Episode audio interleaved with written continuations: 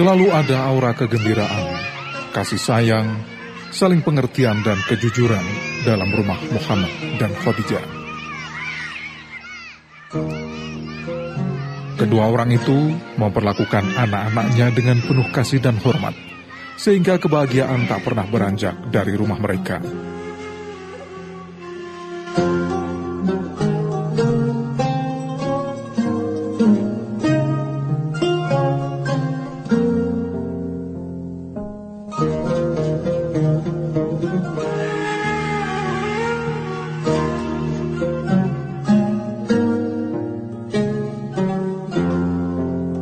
berjalannya waktu, Allah memberikan enam anak kepada Muhammad dan Khadijah.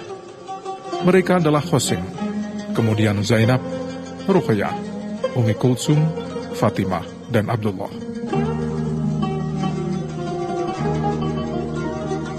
Keenam anak itu menghiasi rumah Muhammad dan menjadi pelengkap kebahagiaan Khadijah.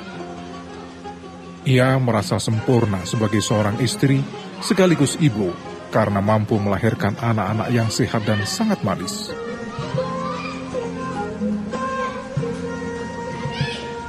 Keenam anak itu mendapatkan limpahan kasih sayang, kemuliaan, dan pelajaran tentang kepercayaan dan kejujuran.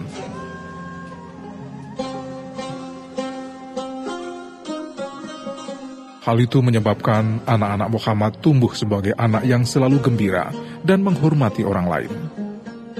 Orang yang melihat mereka selalu berkata, Lihatlah anak-anak yang sehat dan sopan itu. Pasti mereka anak-anak Muhammad.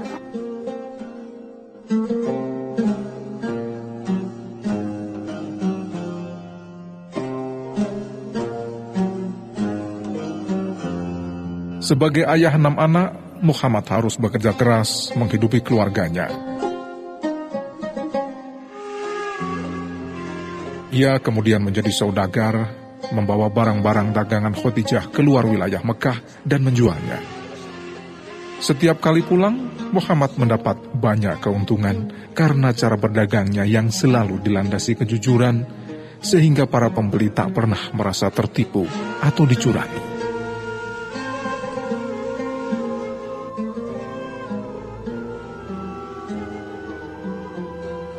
Di tengah kebahagiaan itulah mereka mendapatkan cobaan.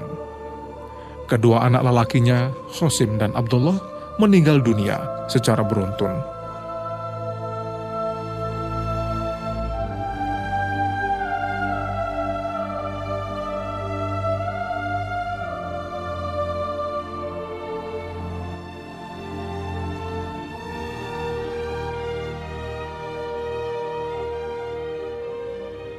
Karena terbiasa menghadapi masa sulit, Muhammad menghadapi kematian kedua anaknya itu dengan sabar.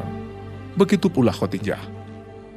Namun sejatinya tak dapat ditutupi kesedihan mereka berdua karena kehilangan kedua anak lelakinya. Muhammad dan Khadijah sering menangisi keduanya karena mereka tak ada lagi di tengah keluarga mereka.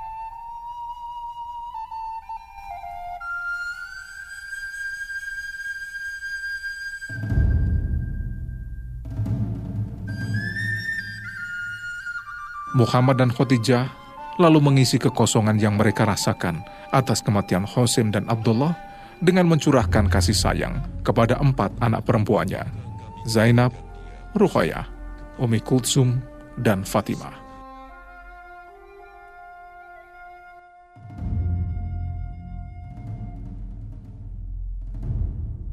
Muhammad yang telah mendapat karunia Tuhan dalam perkawinannya dengan Khadijah berada dalam kedudukan tinggi dan harta yang cukup.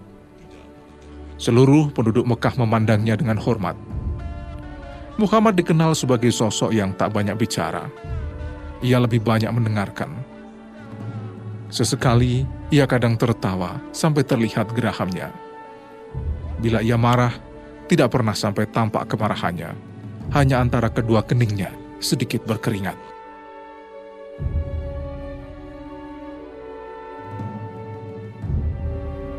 Muhammad dikenal warga Mekah sebagai orang yang bijaksana, murah hati dan pandai bergaul. Berkemauan keras, tegas, serta tak pernah ragu dalam mencapai tujuan.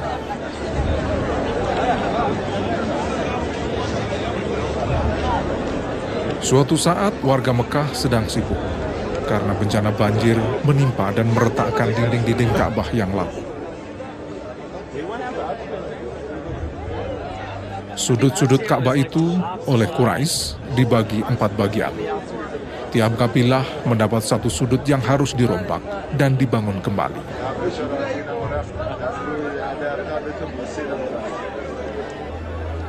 Sebelum melakukan perombakan, mereka masih ragu, khawatir akan mendapat bencana. Kemudian Walid bin Mughirah tampil ke depan. Setelah berdoa kepada dewa-dewanya, ia mulai merombak bagian sudut selatan.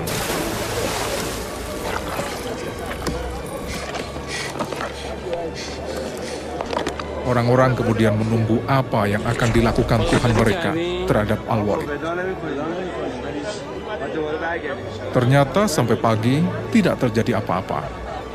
Mereka pun akhirnya beramai-ramai merombaknya dan memindahkan batu-batu yang ada. Saat itu, Muhammad ikut membawa batu.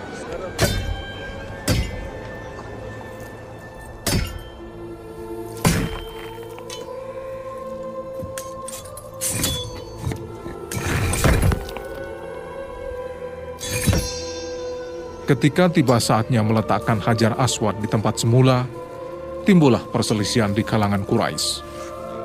Mereka berebut siapa yang mendapatkan kehormatan meletakkan batu hitam itu di tempatnya.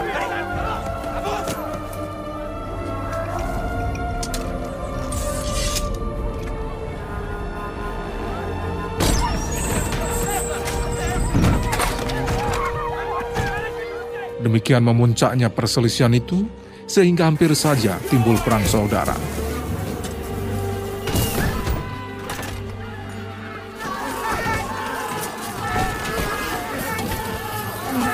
Abu Umayyah bin Mukhirah dari Banu Maksum adalah orang yang tertua di antara mereka, dihormati sekaligus dipatuhi. Setelah melihat keadaan semakin kacau, ia lalu berkata, Serahkanlah putusan ini di tangan orang yang pertama kali memasuki pintu sofa ini. Ketika mereka melihat Muhammad adalah orang yang pertama memasuki tempat itu, mereka kemudian berseru, Ini dia Al-Amin. Kami dapat menerima putusannya.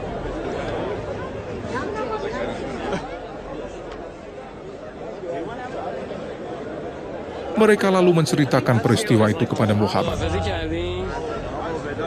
Lelaki itu mendengarkan dan melihat di mata orang-orang yang hadir telah berkobar api permusuhan yang siap pecah menjadi sebuah peperangan.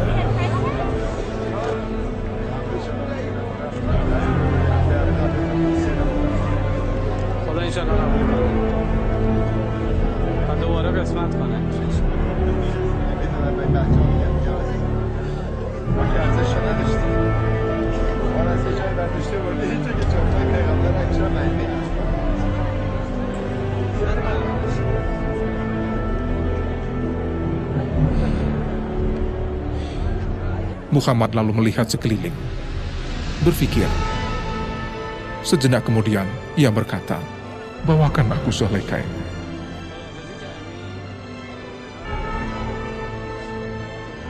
Setelah kain dibawakan, dihamparkannya, dan diambilnya batu itu, lalu diletakkannya dengan tangannya sendiri, batu itu di tengah kain.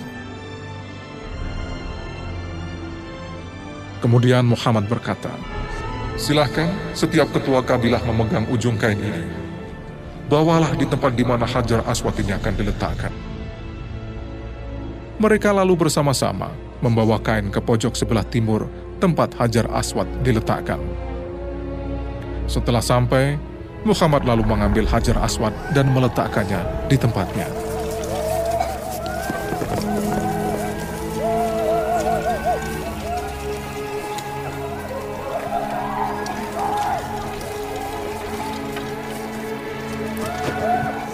Saat itu, ratusan anggota kabilah yang hadir memandang dengan kagum kepada Muhammad. Mereka tak menduga lelaki itu mempunyai cara yang sangat adil dalam menyelesaikan persoalan.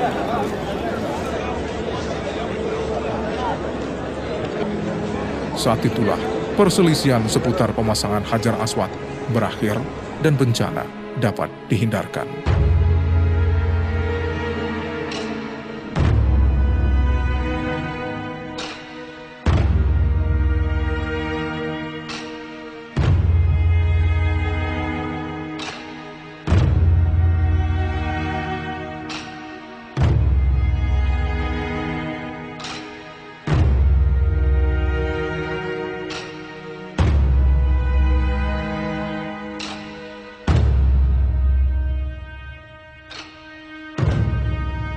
Selama bertahun-tahun, Muhammad tetap menjalani kehidupan yang tentram bersama-sama penduduk Mekah.